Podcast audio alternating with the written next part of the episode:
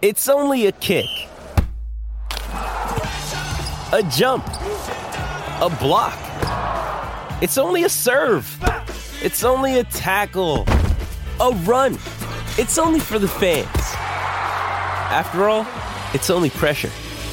You got this. Adidas. Another day is here, and you're ready for it. What to wear? Check. Breakfast, lunch, and dinner? Check. Planning for what's next and how to save for it? That's where Bank of America can help. For your financial to-dos, Bank of America has experts ready to help get you closer to your goals. Get started at one of our local financial centers or 24-7 in our mobile banking app. Find a location near you at bankofamerica.com slash talk to us. What would you like the power to do? Mobile banking requires downloading the app and is only available for select devices. Message and data rates may apply. Bank of America and a member FDIC. With threats to our nation waiting around every corner, adaptability is more important than ever. When conditions change without notice, quick strategic thinking is crucial. And with obstacles consistently impending, determination is essential in overcoming them. It's this willingness, decisiveness, and resilience that sets Marines apart. With our fighting spirit, we don't just fight battles, we win them. Marines are the constant our nation counts on to fight the unknown. And through adaptable problem solving, we do just that. Learn more at marines.com.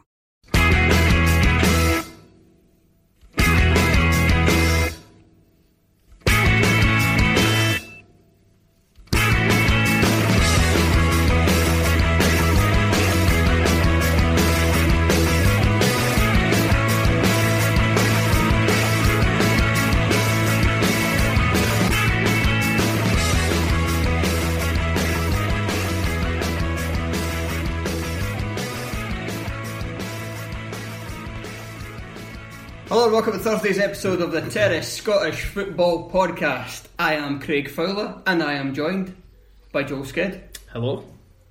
Rare for you to be here on a Thursday. How you feeling? You liking it? Uh, well, if I hadn't just come back from a stag do, I was actually three days ago, but I still feel like shit. I wasn't hungover once over the weekend. So it was a crappy weekend. Got back and I've not left my bed. You can't be hungover if you keep drinking. That's true. That was that was the aim of the game. I see there was a picture of you clutching a football at uh, some kind of lower league jobbery again. Yes, that was Oldham Sheffield United. We, um, uh, myself and Murray and a couple of others watched the first forty minutes. I, then I went to uh, went to the toilet, missed the uh, Topi Obadeyi scoring, and then uh, went back for we had hospitality refreshments. Game kicked off again, didn't go back, just stayed in hospitality. Got a picture with uh, Topi at the end of the game saying that we were Kilmarnock fans. Uh, we asked him what he thought of Gary Locke, and he refused to comment. Before we kind of uh, we prodded him, and he said, "Good, um, good coach. As as as for a manager, not for me." He definitely didn't know that I did a podcast when we were asking him. The world exclusive. Toby Obadeyi, colon, Gary Locke, not for me.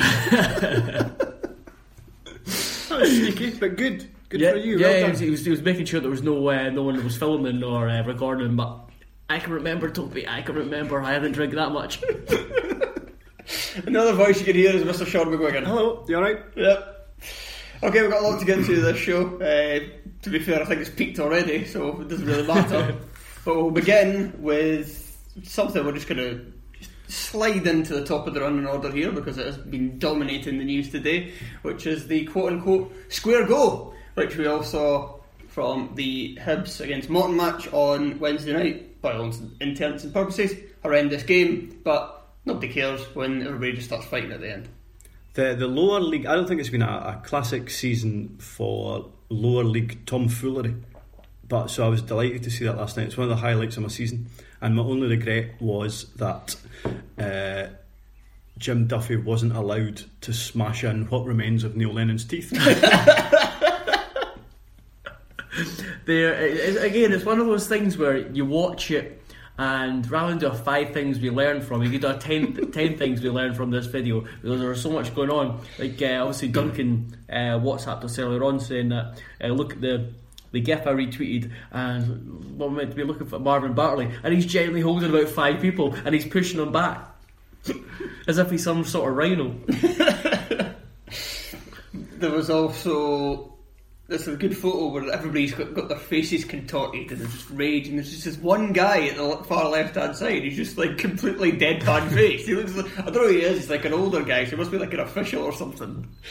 And there's, I mean, uh, there's just there's so much to unpack for the entire thing. It- It's beautiful when you get a moment like that. There, I don't know if you saw the video of the the Brazilian game where something out of nothing. This is this was genuinely something genuinely happened, but something out of nothing happened towards the end of the game, and it ended in um, fans from both sides coming on the pitch, kicking um, two shits out of each other, and uh, the police having to come onto the field and fire kind of grenades at them, uh, smoke grenades, while they kind of ran for ran for safety. That would have been a nice addition towards the end of the, the, the video, but I really liked the, the, the aggressiveness. It was actually a proper, uh, a, a proper strum, not a strumash, a proper. What's, what's the word? Kerfuffle. Yeah, we'll go for that one. I liked I liked Jim Duffy saying I think he was asked afterwards about punches being swung and Jim Duffy said if I'd swung a punch you'd know about it. That's always a classic line. So he killed somebody, or it was so hard even the journalists would feel it. You I should think see he- the I other think- guy. I think he would have won. Uh, Lennon against Duffy. Yes. Well, he is taller. So as somebody pointed out in Pie and Bovril, he looks like Robocop. Which we should possibly also take into consideration. Is, is Lennon not got a bit of a kind of scrappy quality though, or is he just all, all He does talk? look like Robocop, who's just been left out to rust. and somehow gain weight. Lennon, I think he portrays himself as a hard man, but I actually don't think he is a hard man. All bark, no bite. He's, Yeah. oh, that is fluff and bluster. Yeah, Duffy would win. Duffy for me. it was it was good that he went and tr- he, he tried to go for a couple of people, but once Duffy uh, got dragged away, he went for someone else. And he conveniently tried to go through Darren McGregor to get this person. That oh, who's who's the biggest person who'll stop me doing anything bad? I'll just pretend to try and get ar- around Darren McGregor. But you shouldn't take away from is it uh, Kudus Oyenuga? Yes. Um, Yes. Two bits of uh, fantastic play. He, he just about killed. Is it Jordan? I thought it was David Gray, but it's Jordan, Jordan. Forster. Ah, I know why, because he's got a beard and a bald head. Yeah. um, he just about killed him. Fair enough, got a suspension, but the way he dropped to the uh, dropped to the deck after um, being nutted by Darren McGregor, uh, I I think he should get his um, suspension kind of revoked for that. I've heard a couple people say it wasn't a red card for the, for the challenge. It's ridiculous. It's a red card all day long. Uh, Oyenuga's Yeah. tackle was uh, poor. I didn't think it was like the, I didn't think it necessarily deserved the It reaction. didn't deserve the reaction of Lennon. No, yeah. I his can only presume it was because it happened. It happened right in front of him. It like provoked such a response. If it had happened the other end of the park, he maybe wouldn't have been that so, that bothered about it. It was a red card, though, for, 'cause- just because of the force, the force of the challenge. Especially the, the area of the park it happens where as well comes into the referee's thinking. If you make a challenge like that on the touchline, especially when it's like been such a shit game and it just comes completely out of the blue, then that is excessive force. That's pretty much a, a carbon copy example of what institutes excessive force. He's just I've seen some people on Twitter overreacting incredibly. One boy said No, one never. boy said he went in two footed after he'd already kicked the ball. It's like, no, that's just assault. He would literally be arrested. Um, I did enjoy a tweet. Uh, so I can't remember who it was who it was from, but someone retweeted it. So it came on my uh, timeline. Was uh, it was like uh, kind of imagining the, the the reporter of the game with the phone in his desk. Like, sure you want uh, as many words on this piece of shit? Uh, oh, hold on, there's a scuffle breaking out. I'll phone you back. It's all kicking off. yeah, it was, it was brilliant. So, we go from there to even, even dizzier heights of entertainment. League Two. Sean, uh, we're going to do a tribute to League Two, which I think means that me and Joe are just going to sit here while you talk for a few I was minutes. actually going to turn on the light and get my water while you were were talking. League, League Two, we should have a tribute to League Two. A because it's Scotland's Rajas League, uh, and, and almost always is.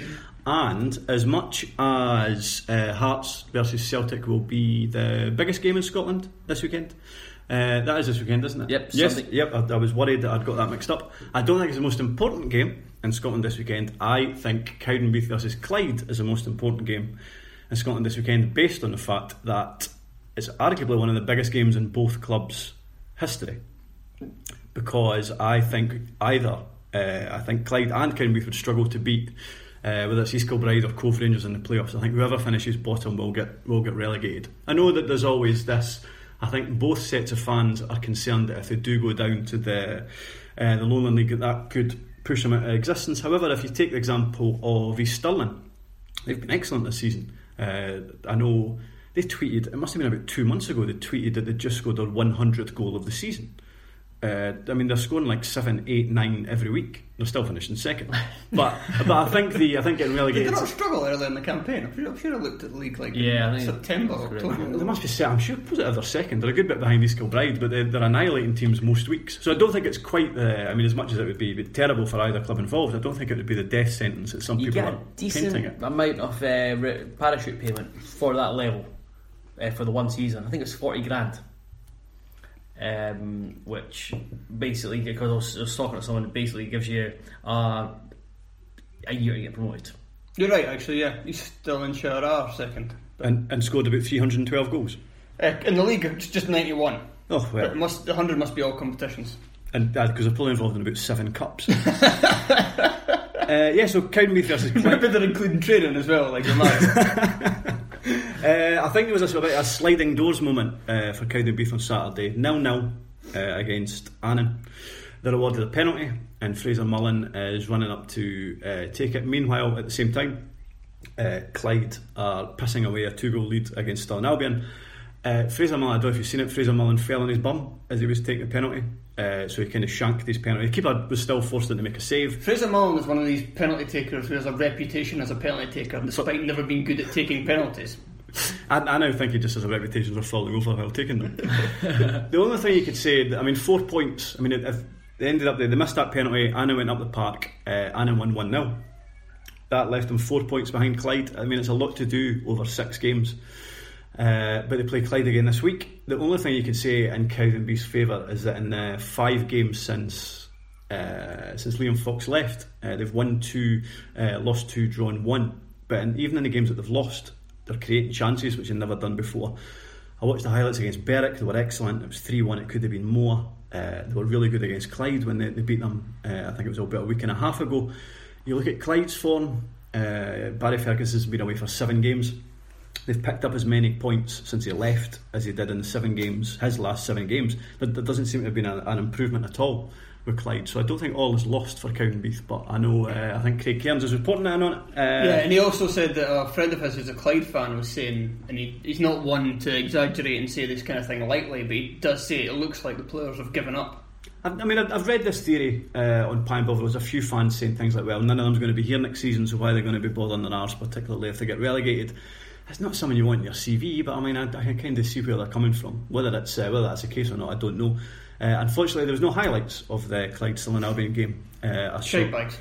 I, I did see uh, potentially it didn't put it up because it was so embarrassing, but I, I really wanted to see it. Uh, so that's really disappointing. I wanted to see it as well because I was putting a Stirling player on my team of the week and I wanted to make sure exactly where he was playing. So I wanted to watch the highlights and figure it out. I was reading through Clyde and Stirling Albion forums for about an hour, trying to figure out where Darren Smith plays. Clyde's uh, Clyde's running is easier though. I know Cowdenbeath have. Uh, I think their last three games is against three of the current top four. So Cowdenbeath's running does look uh, a bit bleaker. So I think even a draw, I would suspect that that would probably keep Clyde up uh, this season. And if you're playing three of the top four as well, who's the. I'm sure they've got to play uh, Elgin, Arbroath, and I think their last game's against Forfar, something along those lines. Albeit, That's uh, the three probably with stuff to play for as well because well Elgin, should be safe but with Stirling Albion's recent one Stirling Albion won six games on the bounce so they're only five points behind Elgin now so they'll potentially have something to play for and the top two are both going for the title there's only a point difference between them although although Forfar's, Forfar can't win at all haven't won in seven games Forfar's season is going top of the table Forfar Forfar season is going straight down the toilet. I thought uh, I thought the next team we could have talked about is Edinburgh City. Uh, bearing in mind how their season started, they didn't win any of the first 11 games. Uh, I think Gary they only Jardine. picked up like two points or something I think Jardine's done an excellent job there. He probably started. He's maybe showed a bit too much loyalty to the team that got promoted last season. They seemed to start the season with a squad that just wasn't good enough even for uh, League Two level. Uh, but he reacted to that and he brought in players after the season started. And I know guys like Craig Beattie and you know even Derek Riordan, who's come in recently, probably get the most amount of headlines.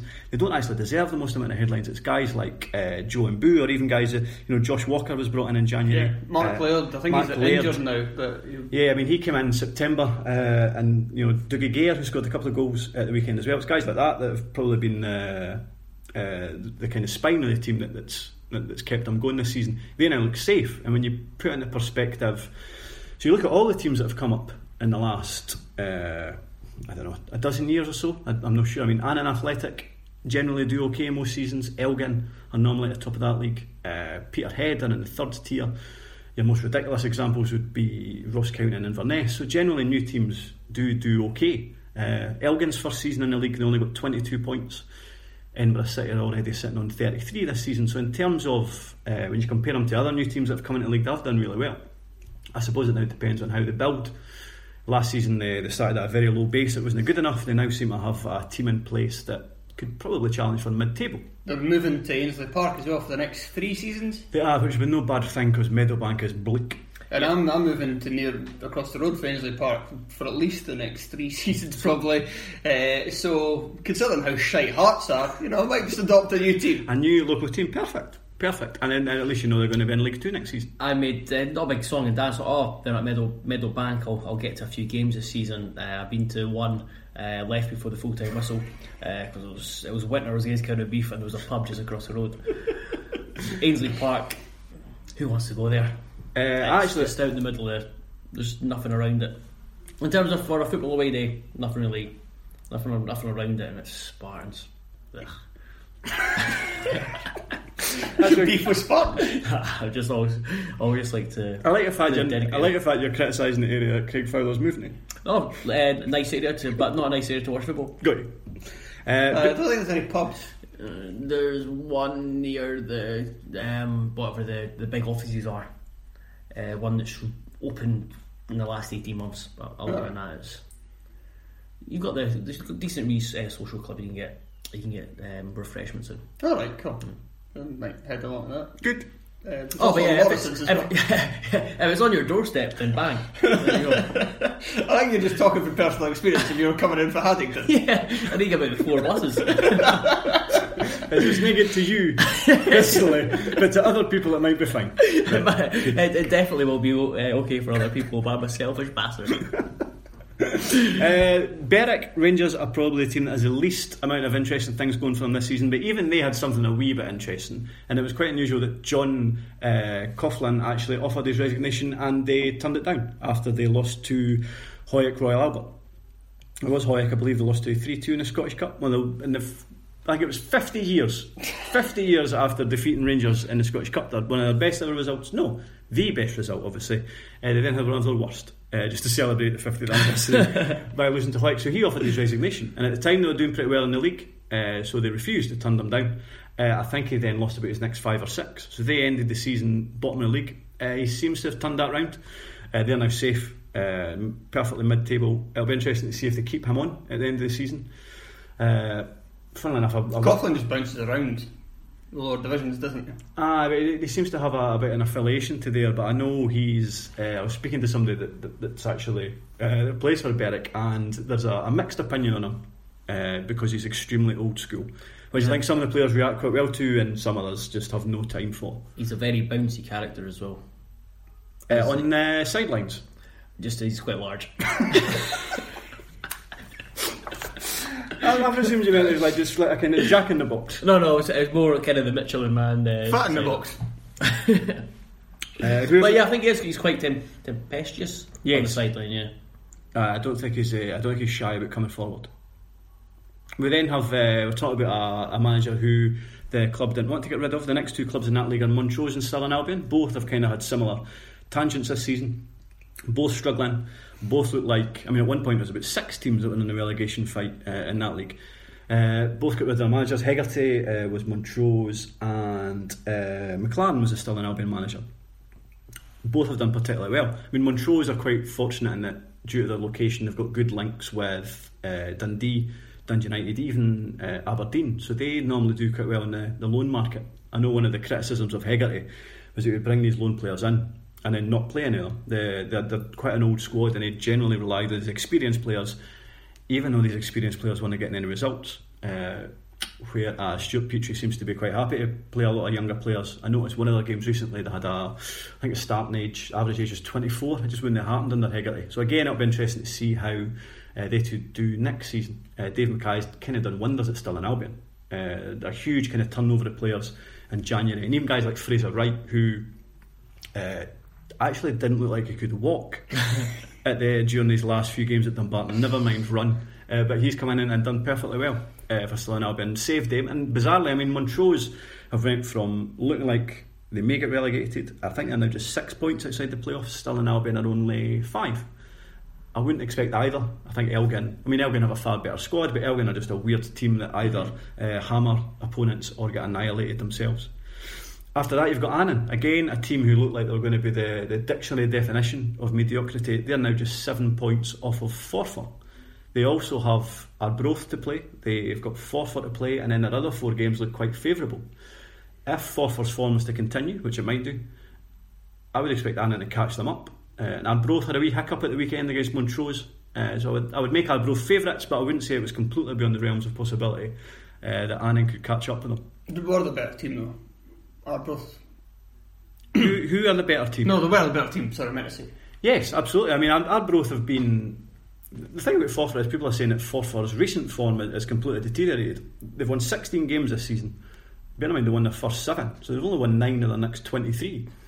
So actually, I mean, out with the first two months of the season, I mean, they were particularly good August, September. They were particularly good, I think it was November, December. Other than that, hmm. they've generally been poor. Uh, and unless they can have another particularly good patch over the next six games, their, their next uh, they have, uh, I think, they've got Stirling Albion this Saturday, and then the week after is against Arbroath. Uh, but I, I can see them being deposed on the top of the table. I mean, there is literally, if you go in Pie and Bovril, there is nobody has anything positive to say on the Forfar threads about Gary Bollan, and yet they're a point clear at the top of the table. But, but they just go, it's bizarre, they're a bizarre team. I, I think he overthinks things when uh, he has one or two bad results. He will change his best centre half partnership or he'll change his best strike partnership. He seems to completely overthink things. And rather than just tinker with a team, he'll make huge sweeping changes that aren't really necessary.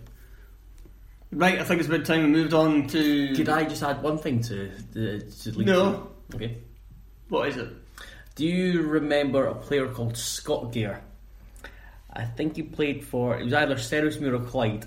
It's got nothing to do with League Two. Just wanted to say. Clyde are in League Two. yeah, but there wasn't at the time. Um, I'm sure he played for Stenian or played at Clyde, and uh, this it was a good few years ago. If um, I just want to see if anyone has footage of this defensive performance, it is the worst I have ever seen. And that says something for lo- uh, lower league Scottish football. I think he scored an own goal and conceded a penalty in the first half. I'll try and dig out. It's Scott Gear, I'm sure his name is, and if we can find the footage, it is priceless. You can see why Joel doesn't come on the lower league shows. He just offers up completely random players from, from time from years gone by. Yes, Right, nothing we, to add. we had an email. And we don't get a lot of emails, uh, so that's good. Um, but I quite liked the, this thoughts. I thought we'd discuss it on the show, and considering someone's taken the time to actually interact with us, that's um, I thought we'd give them the, the time of day. It comes from Gabriel McKeown, and he asks, um, after having heard your kind of sorry, after having heard you can't quote unquote you can't create that sort of pressure in training in regard to penalties, what if as a halftime entertainment, five youth players take on five punters in a penalty shootout? Uh, the pressure on this being the fear of completely readied by a group of punters, uh, and with the system, you'd have to create a bit of pressure that, that obviously can't be recreated in training, and a good bit of entertainment for the whole stadium. Wondered what you guys thought. Personally, I love this idea.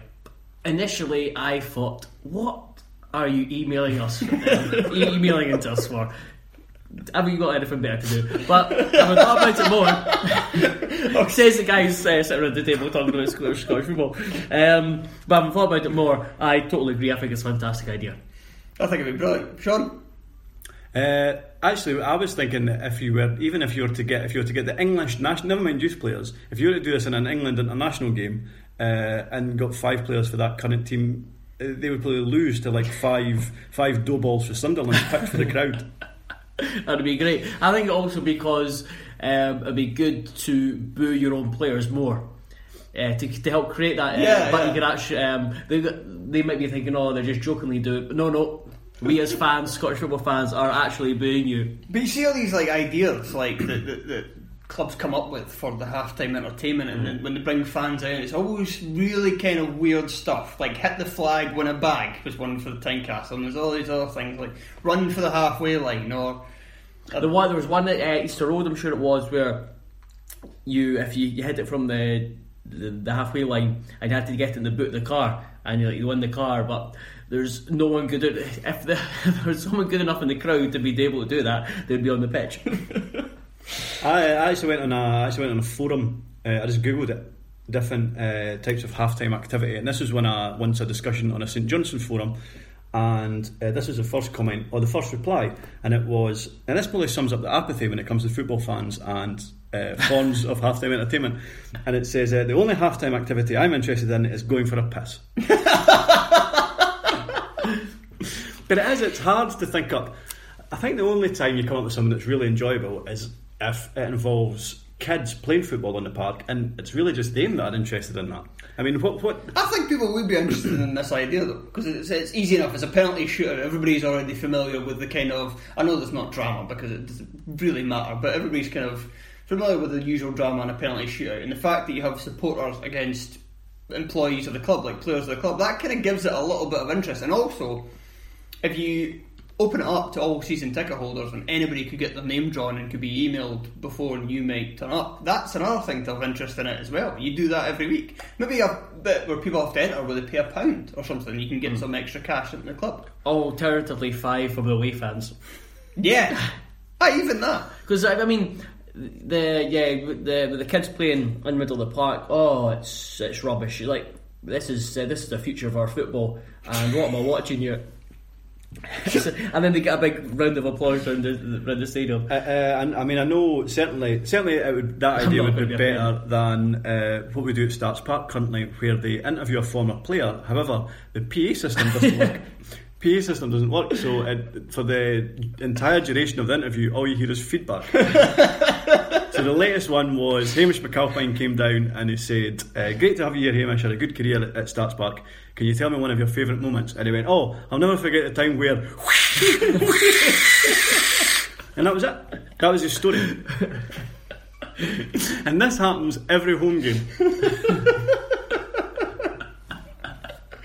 To be fair, your dislike of the PA system and PA announcer is my favourite thing when I go to Stark's Park. I do actually enjoy the half-time entertainment I there just- more I- than most. I just- I just via your reaction. I just I cringe so much.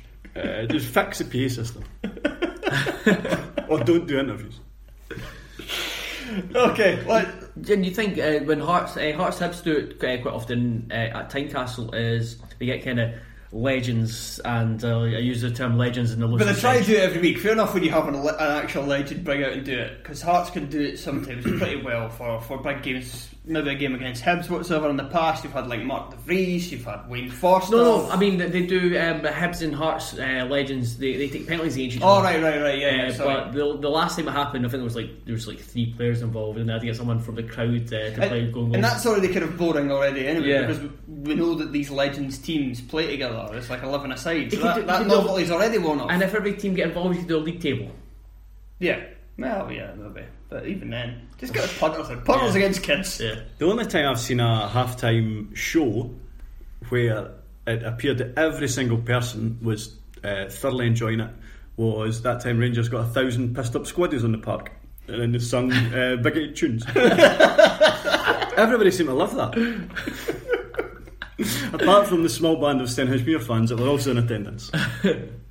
Let's do that for every club. I don't know who Celtic would have. Let's not go down that road. Actually, let's, let's forget about that. I'm, I'm trying to keep my mouth shut as, as, as, as firmly as possible.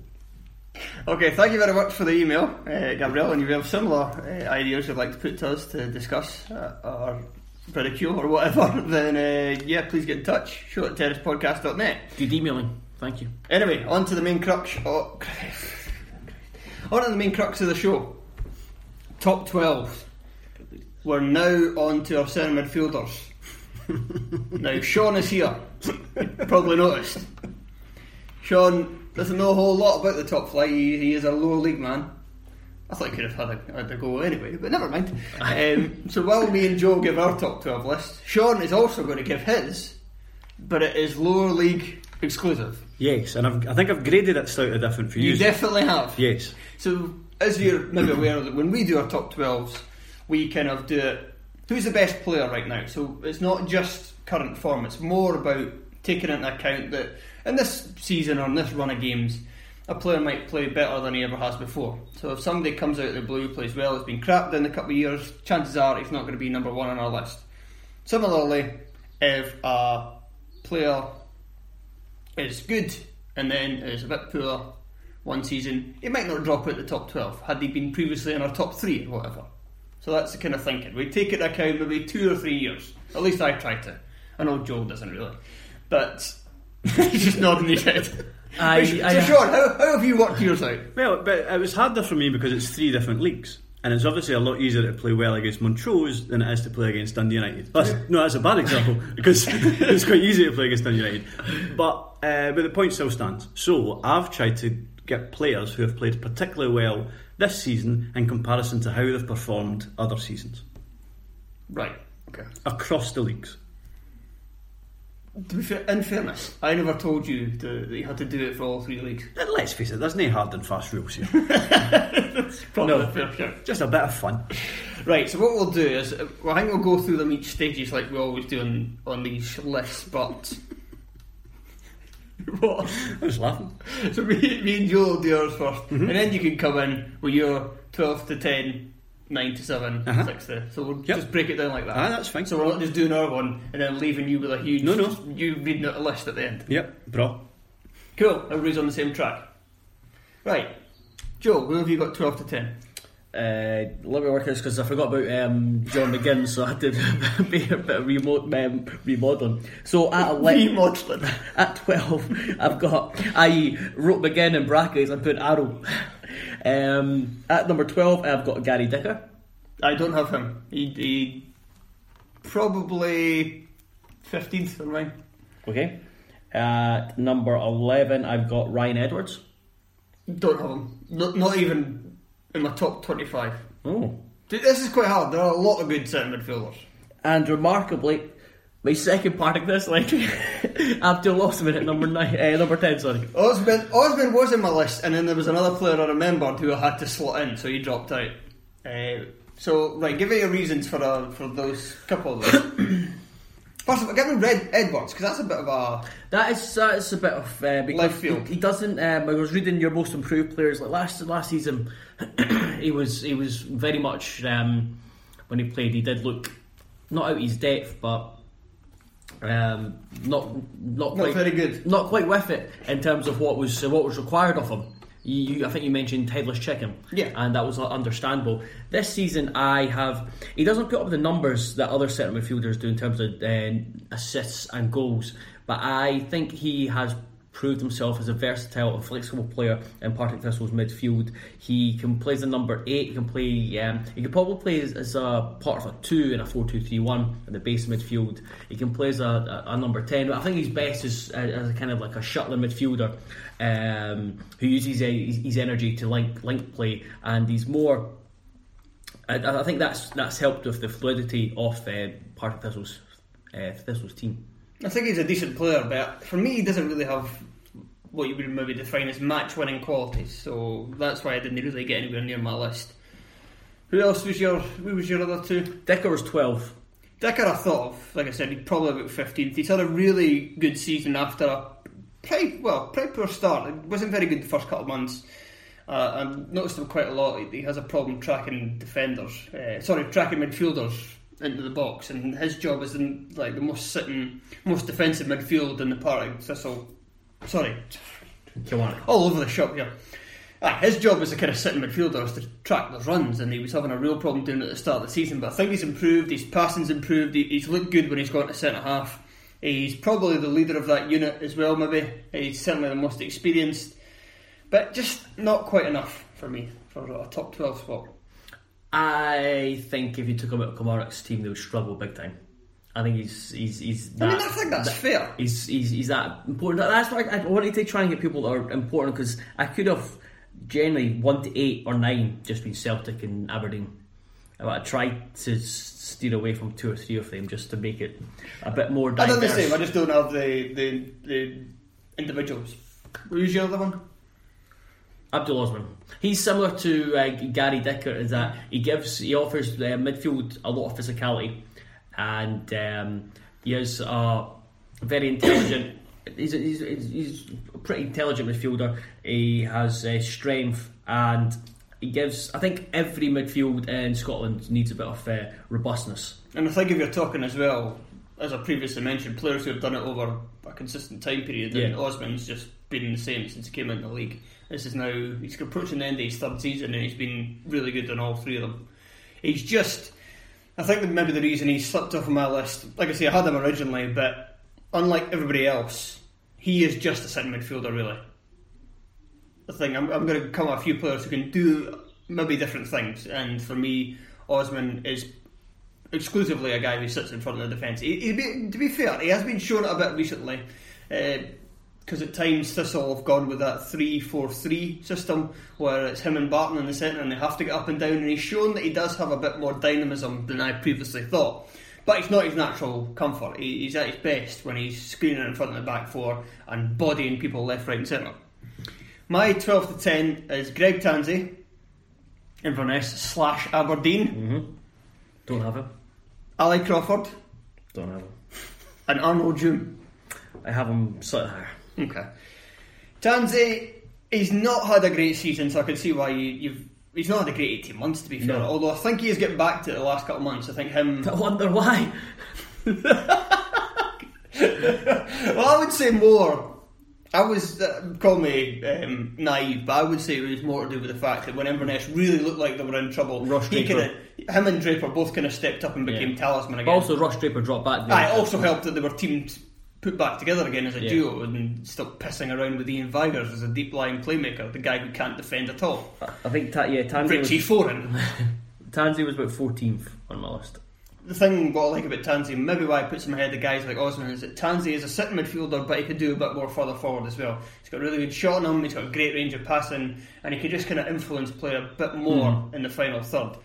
Crawford, he's not been the best midfielder at Hamilton this season, but if you just look over his, his career with Hamilton in the top flight, That's a damning. That's a damning. Uh, Well, Darian MacKinnon has been maybe undoubtedly Hamilton's Player of the Year this year. He's had a really good season. I wasn't quite ready to put him in amongst his crowd because what he's only Grant, got one good Grant, season. Grant, Grant Gillespie got him there? No. No, no, he wasn't quoted in the top 25. but Crawford's on the list because Crawford can win you games, and that for me just names. that for me just you know deserves more respect than someone like MacKinnon, who fair play's played well this season, but he's more about he's more a battler. He's more somebody who's going to stop the opposition. You need a player to win you games. Crawford is an excellent goal scoring midfielder. We've talked about him. How important he is to Hamilton when he goes on good runs, Hamilton win games. When he when he's poor, Hamilton are poor. He's very inconsistent, but he is a terrific, terrific shot. I did, I did notice one of the stats guy on uh, stats stats guys on Twitter. I think it was the SPFL Radar talked about Ali Crawford's the number of shots he has, and basically uh, he looked at stats and as if if Crawford is uh, if Hamilton are going to survive, it's going to be through Ali Crawford. So that's why his form's not been that great, but No, that's, that's- why that's that's why I include him. And Jim, well, you can probably get to him when when you discuss him. Sean, who's your who's your twelve From, to from 12 to 10. 12 to 10. Right, so number 12, I actually didn't want to include him in this list, uh, but I realised that the other person who could be 12 would have meant that there was two Arbroath players in my uh, in my list. Uh, but I went for John McGinn. Bear in mind, I was trying to include players that have had good seasons. Right. And I don't think John McGinn's had a particularly good season. But anyway, that's my number 12. Uh, and you both have John McGinn, uh, or at least one of you. You, you, you both have John McGinn? Reluctantly, yeah. Yeah, we've both got. John, we've got. You, you've We've actually both got got. higher than the list of best midfielders in Yeah. Scotland. I was I was I was tempted to leave him out. Uh, number 11, I've went for Stephen McGinn. Oh yeah, yeah. And uh, number 10, it's my first person on this list who isn't a McGinn. It's, uh, it's Ryan McCord of Arbroath. So, so talk us through. I'm going to do that, Kenny McIntyre. here. Talk us through that list. Why have you got John McGinn that deep? Uh, because he's not had a good season. Uh, he not really. He hasn't been. He hasn't been Hibs' best central midfielder, but he probably has been better than Fyvie. And uh, has, has he been better than uh, Bartley, for example? I wouldn't say so. I mean, McGinn has how he gets in the Scotland's team. I've, I've no idea. But has. I don't know if he has been far poorer this season because of uh, Neil Lennon or if it is some other reason. But I he think he's, I think he's bored with he hasn't the second tier. influenced. He certainly hasn't influenced games as much as he did last season. Because when you saw him in the derbies, first game at Tynecastle, maybe a little bit more quiet, but that was more of a defensive job he had to do. At Easter Road, he, him and Cummings ran the show. It was brilliant, the game at Easter Road. So I just think he's bored. Playing against these jobbers every week, he's just sick of it. He wants to be back in the big time. He's in the Scotland squad now, he's a big man.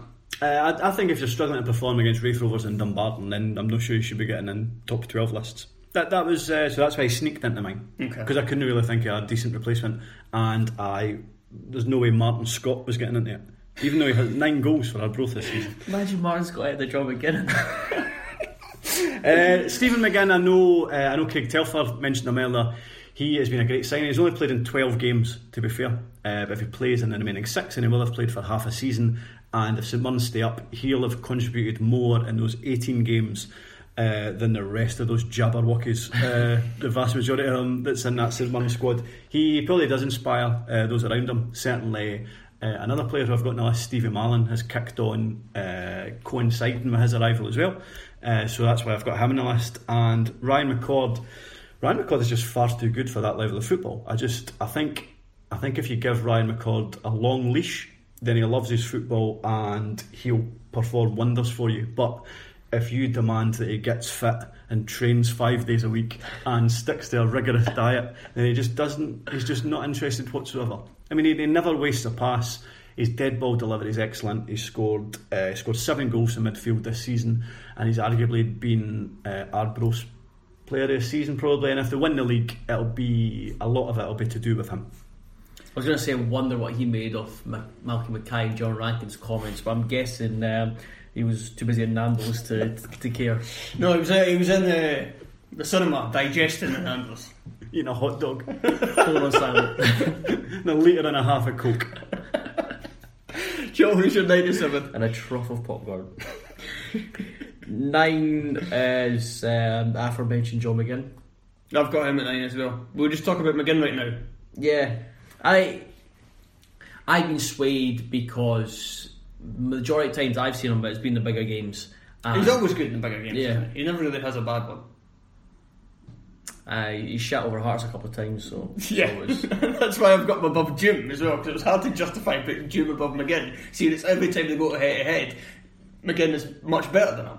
But I was, I was actually going to put him. I was really difficult. And McGinn's that I could have, I could have left him off. I could have snuck him in at twelve, or I can put him, uh, put him higher. He's a very strange, strange player. I think next season, like I was going to leave him off and go, what's uh, what's he done in the, the, the top flight? Even when he was with St Mirren.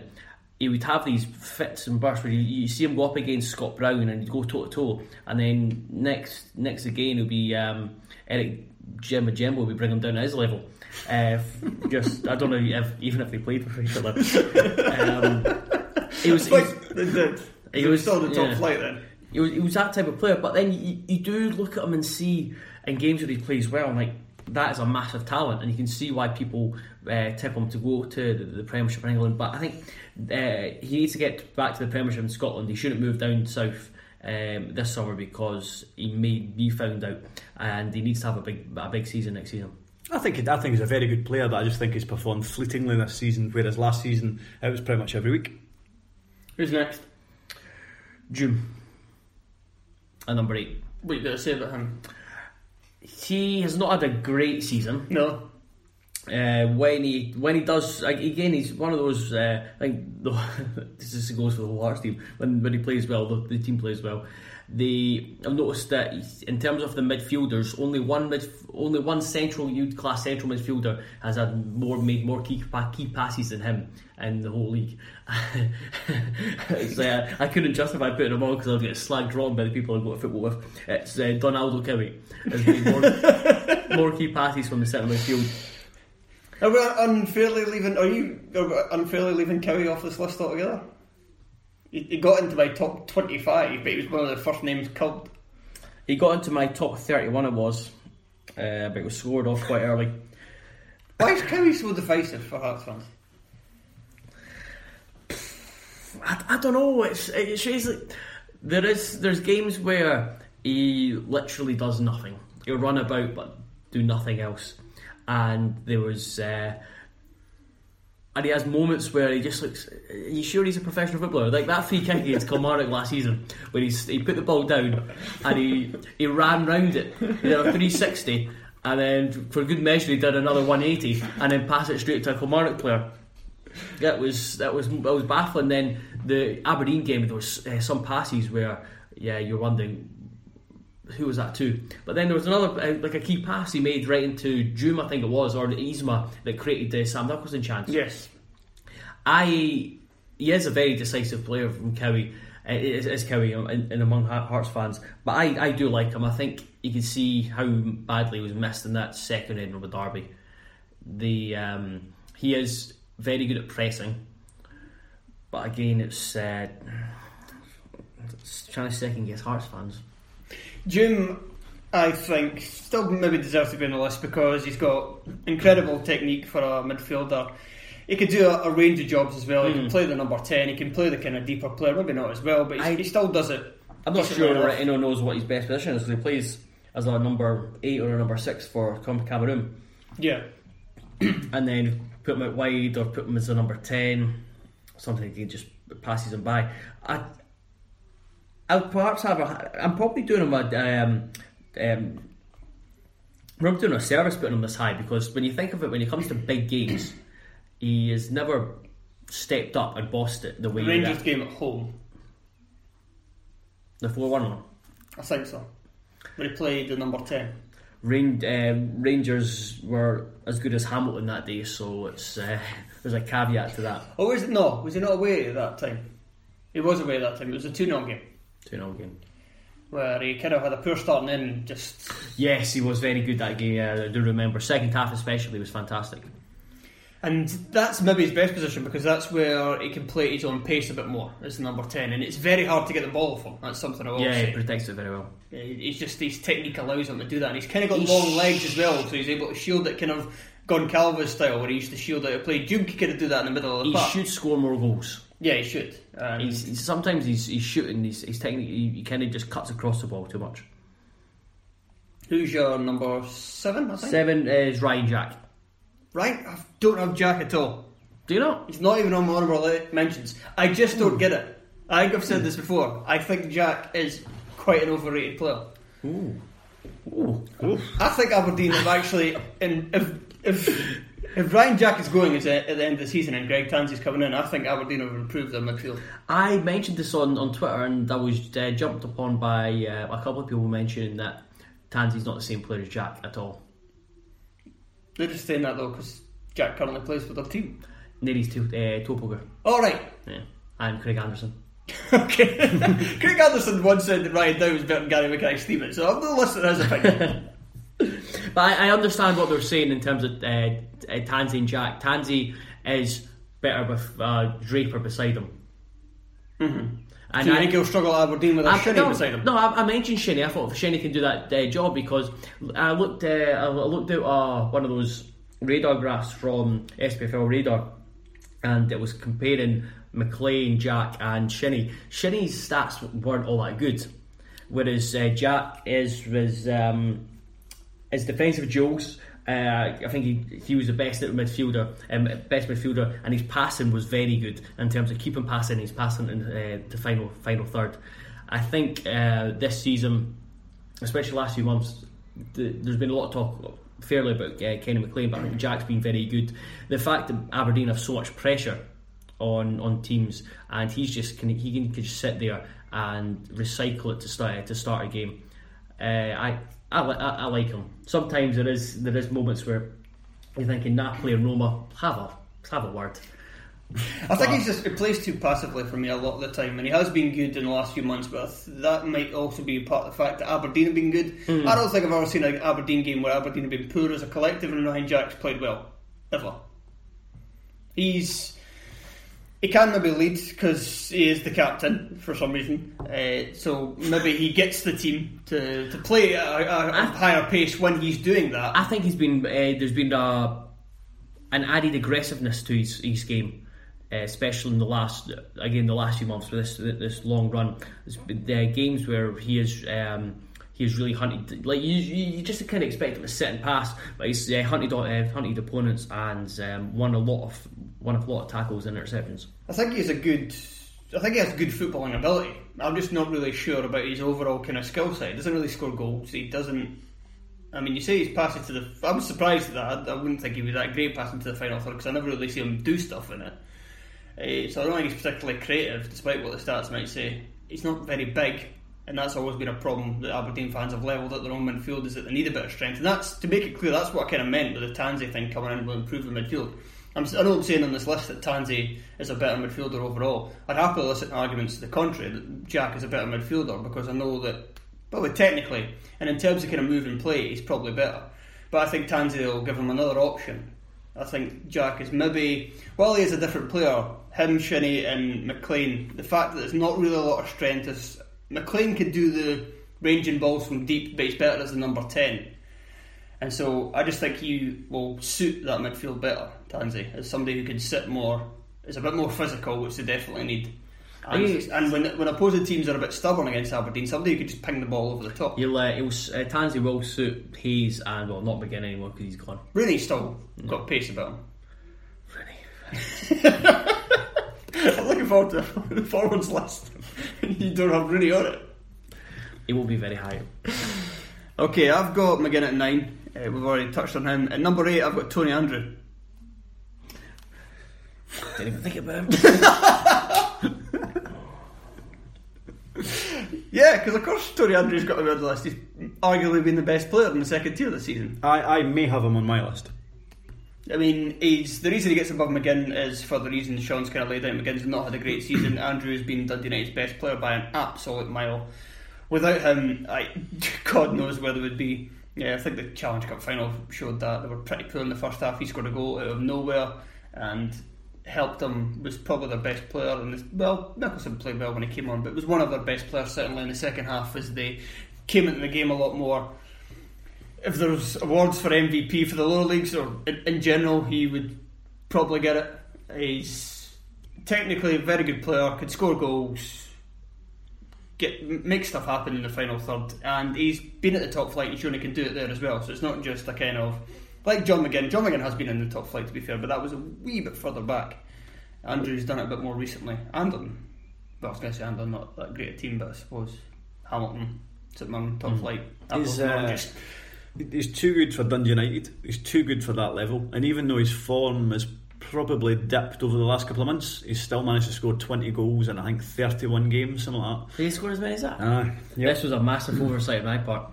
Completely. to be fair, I completely forgot about championship, and I uh, I have him as number one. I must admit on my list.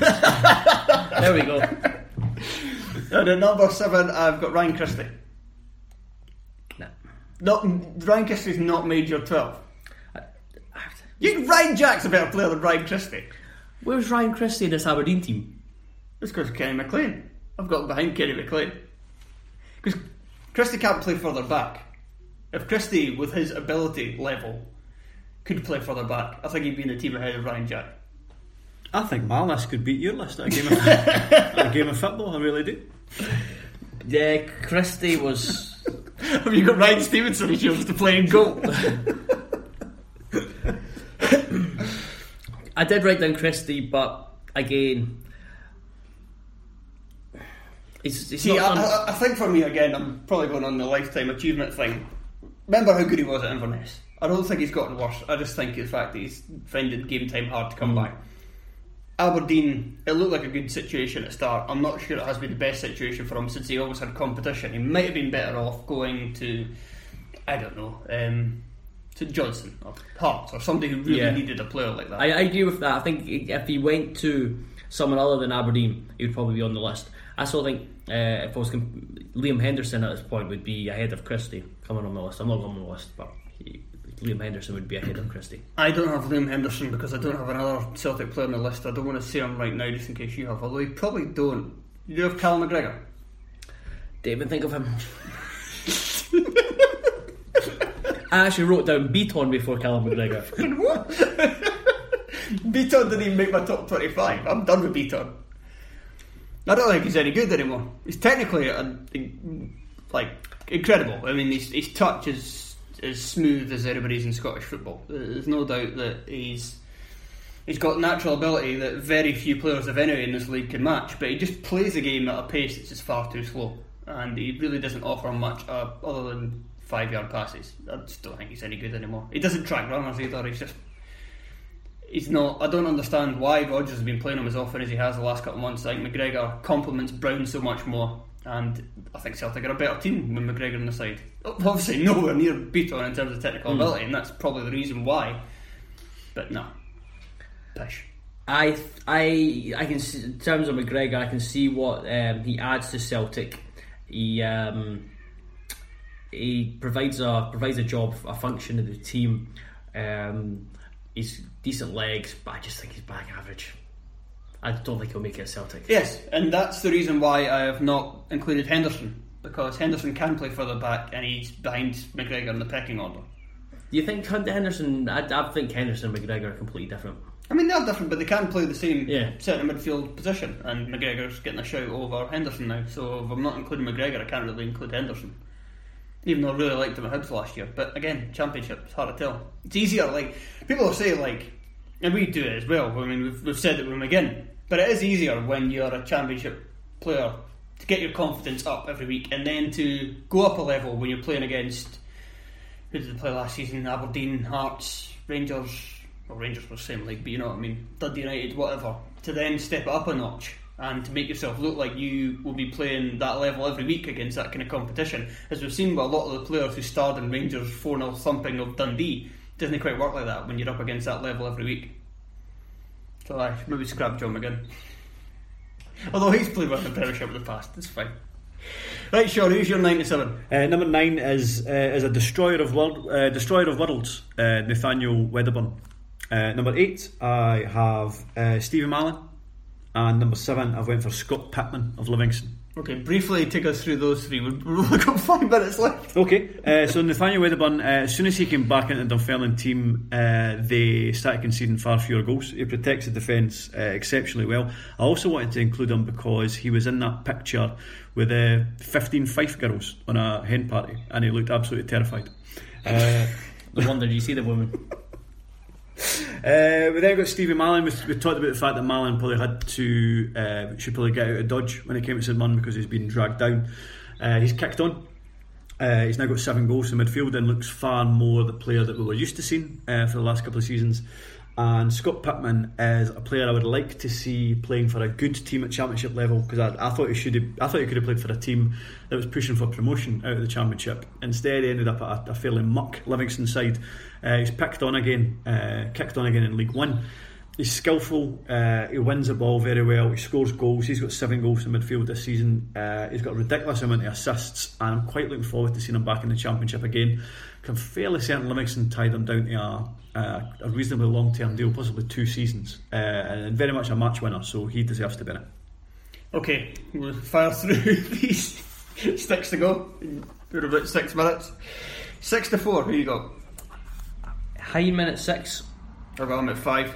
Shinnie at five, I've got him at four. Rogic at four. What? I've got much higher. Go through them.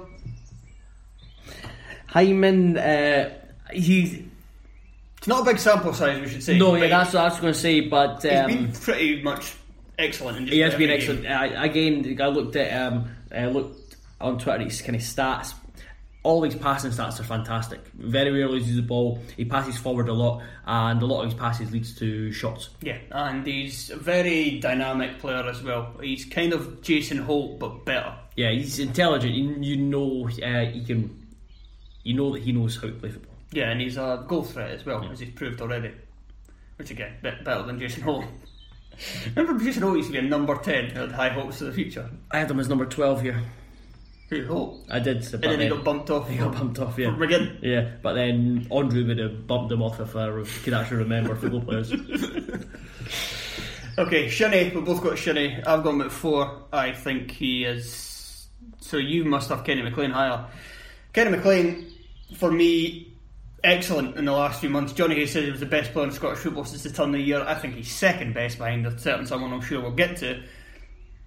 But over the kind of course of his Aberdeen career, he's been very hit and miss. Mm-hmm. And this is his probably his most sustained period, so I hope he'd keep this up. And McGuinness, McInnes talked about, we've talked about this on the show. He found an extra gear from somewhere that has enabled him to be a better player. Because that's a problem with McCain, McLean, similar to a problem with Jack, and kind of a problem with Aberdeen in general, is that when they're poor, there is the fact that they're just a bit too passive, they lack a bit of urgency, and that's maybe McLean's problem because he has great passing ability. He can make things happen when he when he plays with a bit more urgency and energy, with a bit more aggression.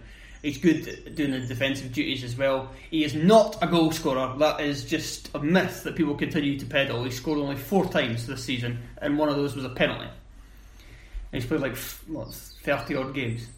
So it's always been that case because he always used to get like seven goals, but like four of them were from the spot, and he's also pretty good at free kicks as well. So he, he's that's maybe something he can improve on, and why he's maybe a little bit lower down on my list, and why he's behind Shinnie, who just in terms of just someone to. It's maybe, uh, like you said, maybe someone that stats don't reflect very well, but in terms of the eye test, yeah, just, just everywhere in the midfield. He's Aberdeen fans, I think, still prefer him on the left because he is a good crosser, and that's something he can't really use in the centre. But his energy, I think, just brings so much to the, the middle of the park. He just gets in opponents' faces constantly. He, like cliche of covering every blade of the grass. Biggest, kind of what he does. The biggest um, compliment I can pay, pay him is he um, Aberdeen, or if, if he was with any team, you'd want three or four of them. Yeah, pretty much. We all dream of a team of great yeah. They would lose many balls in the air. okay. And that'd be a, a team with a, a big nose. I've also so I've got McLean six, Hyman five, Sherry four. We'll just fire through to the top yeah. one, and then we could go to Sean's top mm-hmm. six. Yeah, good. Um, so number three, McLean. I've got Scott Brown. So you've, you, tell me you've got Brown. I've got Brown. he, is, number two. So why for you is McLean higher than Rogic, for example? He's a steamer, right? What is what is life? No, that, that's the uh, Rogic is. I was never overly impressed with him until this season. There was there was still I was one of those uh, people. What last season? It was all right. it was better than all right. I think we had them in like our top three last season. I think we had them number two. Last season was when we first started playing. That's, that's fine. So he's, he's, he's dropped two places because he's been injured for uh, he's, he's missed uh, parts of him. He's not the most reliable in terms of keeping healthy. Yeah, yeah. You take take him off after take him off after an hour. He, yeah, he doesn't uh, have any stamina. That is yeah. true. I, I, as, as a number 10, he, he is he's fantastic. He's, he's, he is better than McLean in terms of creativity, in terms of goals, in terms of feet. He's devastating when he's when he's at his best. Uh, but again, he's, it's the uh, untrustworthiness of it, uh, of his gangly frame. McLean, uh, I've, I've been really impressed with him. I think he's been a big uh, big reason for Aberdeen's upturn in form. The fact he's been given that uh, number 10 role in the centre. Aberdeen are more dangerous through the centre. It used to just be the wides, uh, the, uh, the wings. They're more uh, dangerous through the centre. A lot of that comes from uh, McLean. His through ball stats are very, very good. Uh, although I still think he should be doing more in terms of uh, producing numbers, in terms of passes, key passes, assists, and goals. Especially he strikes the ball quite well. He should be that. He yeah. certainly should be scoring more goals. Uh, again, this this a lot of this is um, what's what's the term recency, recency bias or whatever it's called. So obviously you've Rogic has been missing for the last few months. Um, and you do kind of remember him getting subbed all the time. McLean has been fantastic and pushing for. Uh, he was unlucky not to be in the Scotland squad. So, who is your number? Well, you've got Brown and one other player left. Who's your number one? Just go for your number one. Sure, Armstrong. Stuart Armstrong. I've got him as well. So let's talk about Brown first. Comeback season. If we had a comeback player of the year, I'm sure he'd win it. Uh, this might be something to add for the awards at the end of the campaign. Just bearing in mind how bad he was last season, it's remarkable how brilliant he's been this season. Yeah, and he's actually continued to be brilliant. The story's kind of completely disappeared, but he's still continued to be one of Celtic's best players throughout just about every single match, and it's maybe the story's maybe gone away as well because he's played for Scotland and been pished when he's done so. But while at Celtic, he's he still dominates the midfield, and it, I mean he must have been carrying an injury last year, or did he just hate Ronny Deila that much that he's like, Uh, he, he was pretty much play, played through an injury. Like, why? He's, he was so bad. Yeah, he's, he's not that good. of- was- aye, he's don't- that good, or he's not that good or influential a player. You, you think, oh, you you you'd play him sixty percent fit. He needs to be. He needs to be not hundred percent fit, but he needs to be uh, of a very very good fitness, so he can actually carry out his, his game where he's most effective. The only game he struggled was against Lincoln Red Imps. yeah. I thought I said, you are done, and then like literally about four days later he was good again. And Stuart Armstrong, There is no words left to say. okay, I think we should say some words. For me, he's number one, even though I've kind of gone against what I said at the top of the, the segment that players kind of have to show over a period of time. And Armstrong, obviously, in his time at Celtic, it didn't look particularly great from when he joined until November. However, since then, since November onwards, maybe the best player in Scotland. There's no maybe about it. No, maybe about it. So, best player in Scotland since that time. Somebody who could pretty much, as a midfielder, do absolutely everything, mm. especially when he's a bit deep. I still think he's an out and out number 10. Maybe lacks just that little bit of guile. Just He's that, not number ten. He's number eight. Yeah, just that little bit of kind of. Rogic, just he doesn't quite have the technique of Rogic. He's goal scored record's pretty good to be fair, so I can't really. He's got that Spanish word that uh, used to describe a rival. What's that? You don't remember me telling you Duncan a couple weeks ago? No. He's got Uganda. Yeah, all right, you got it. Yeah, but yeah, I um, he's, he's one of my he's one of my favourite uh, players to watch Oh yeah. in, in Scotland easily. Uh, he'd certainly be in the top three. Him, Stephen McLean, and someone else. I think Ryan McCord has Uganda. So yeah, just incredible player. So we've got him. Tell him that. Both got him number one. So your number two was Brown, number three was McLean. My top three was my top three is all Celtic: Brown, Rogic, and Armstrong. Joe, do you have to run? Or Yeah, please. so we're completing the show one man down. What's um, what's Textra? You're not here. I would like to know just to see how bad I'm going to miss it. We're going to do room 101 still complaints. That sounds like something I would quite like. I know. No. It's a shame you're not here. Complaining. Good luck with the rest of your uh, rest of your list. We're saying, we're saying goodbye to Joe because we're absolutely horrendous at timekeeping. This is uh, very professional of us. We're also five minutes over. But would you care? This is free show. Will I do the? Will I do my top six? Yes. Okay, uh, number six, I've got Joe Thomson uh, on loan from Celtic. Excellent at Dumbarton this season. They were gutted to see him go. He then went to Queen of South. Uh, they were even more gutted because they heard he was coming back out on loan again and he may be going to Dumbarton. Instead, he went to Queen of South. It probably hasn't uh, hasn't been quite as exceptional for them. It was Well- very exceptional. His first month, they raved about him. Absolutely, no, he's been very good. Uh, probably fell off a bit, as has as have Queen of South in general. To be fair, but he probably deserves to be in it, or does deserve to be in it. They're kind of falling into the relegation battle now as well. When it looked like prior to last weekend, they were like the only team that that looked like they had pretty much nothing to play for. They were just kind of safe in that number five spot. They were too far away from Morton or no, sorry, Dundee United, and they were too far ahead of St Mirren. And even if St Mirren came back to points, it was like Ayr weren't picking up anything. But then Ayr all of a sudden win, and you're still expecting St Mirren to pick up some points. So now Queen of the South. I think what are they four? Well, if four they- front of If they hadn't been awarded a goal uh, for striking the post against Raith Rovers on Saturday, then they would have been level with Raith Rovers. That's not very good. They've probably they've probably just got enough to survive, but they I think they've won about six games without a win now. To be fair, that goal, Yes. I think it could have crossed the line. Uh, I, I suppose it's an irrelevance because the referee awarded it, but uh, Looking at the replay, it does because it bounces out.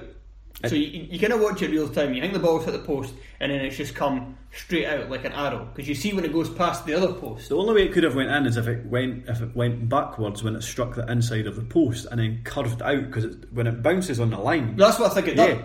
and, and possibly. So I think they've definitely done that anyway. Because when it comes back off the post, it goes on the line, but when it crosses the other post, it's about a yard or maybe even two yards away from it. So it's definitely had some sort of spin. So maybe that spin took it over the line at some point, If it- if it- and if then it did- bounced in the line and then went. If it did, then it was an excellent guess. Because it didn't look like it to me. But anyway, I'm maybe biased. Uh, number five, Jamie Lindsay.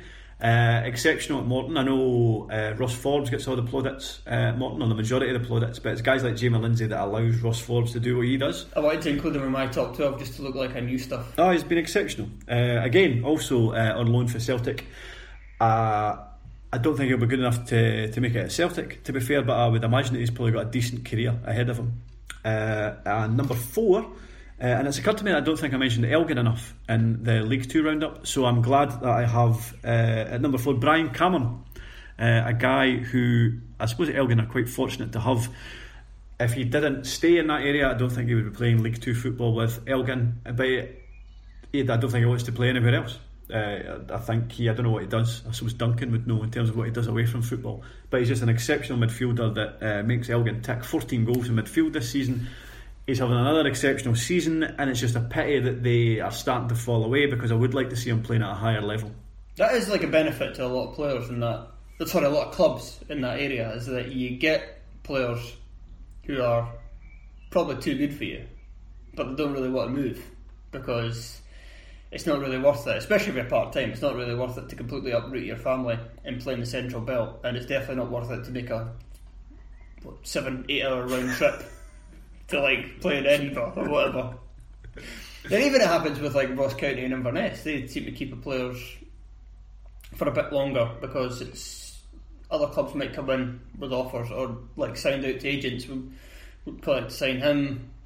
Inverness especially like they've it looks like they're going to lose a lot of their good players now, but for like recent seasons have been surprisingly good at keeping a lot of them and getting them on new deals. Like guys like Warren and Meekings when Inverness were at their kind of peak and in the top six, and they still now get these guys to new contracts. You're kind of looking at it as saying like I'm surprised that nobody else went in for them. Maybe they did, but they were just only willing to offer similar wages. It's like well, I suppose. Uh, for that. I suppose for a team like Elgin, though, it's very much a two-way street. So I can't imagine they're paying. Yeah, so it's hard to-. So they can't. They'll struggle to get anybody for the Central Belt. Whereas teams like Peterhead, who, as far as I'm aware, pay decent wages for that level, they can attract guys up there. So I suppose it's a two-way street for Elgin.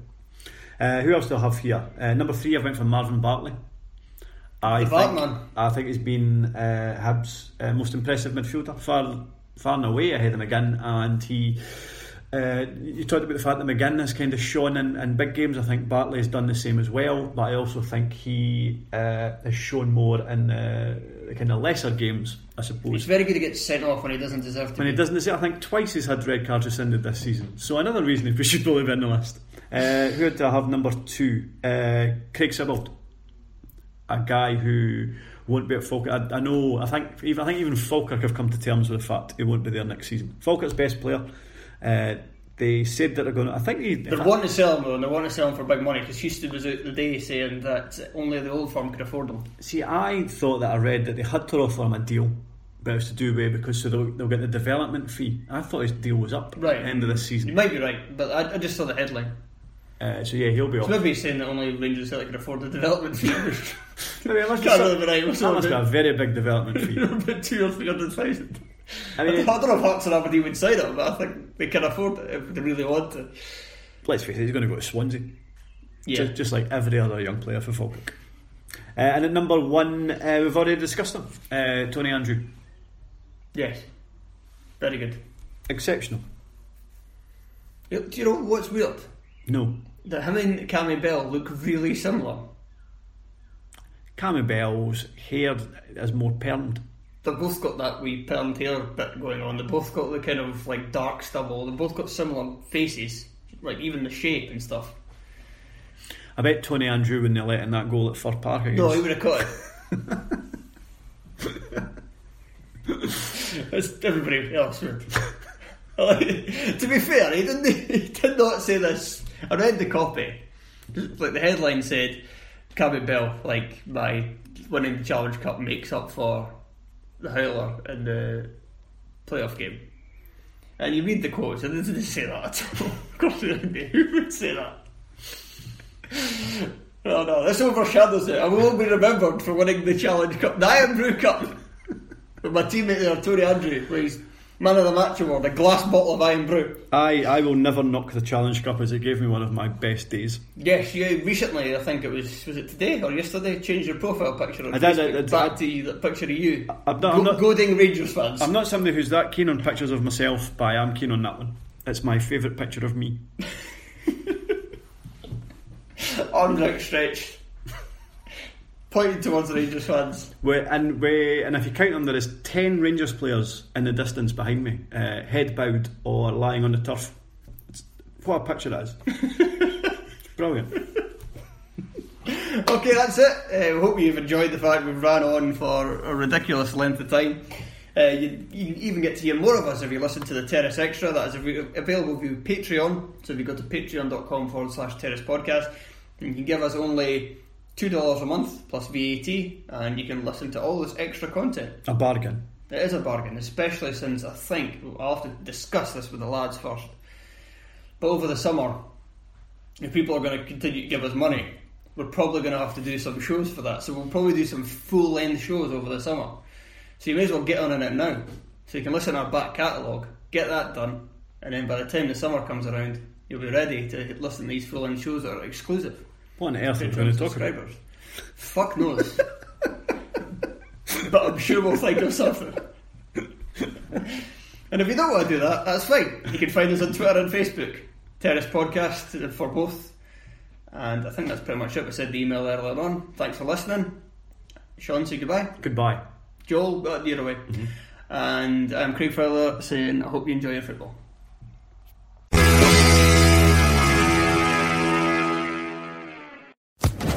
Social Podcast Network. It is Ryan here, and I have a question for you. What do you do when you win? Like, are you a fist pumper? A woohooer, a hand clapper, a high fiver. I kind of like the high five, but if you want to hone in on those winning moves, check out Chumba Casino. At chumbacasino.com, choose from hundreds of social casino style games for your chance to redeem serious cash prizes. There are new game releases weekly, plus free daily bonuses. So don't wait. Start having the most fun ever at chumbacasino.com. No purchase necessary. Group. Void were prohibited by law. See terms and conditions. 18 plus.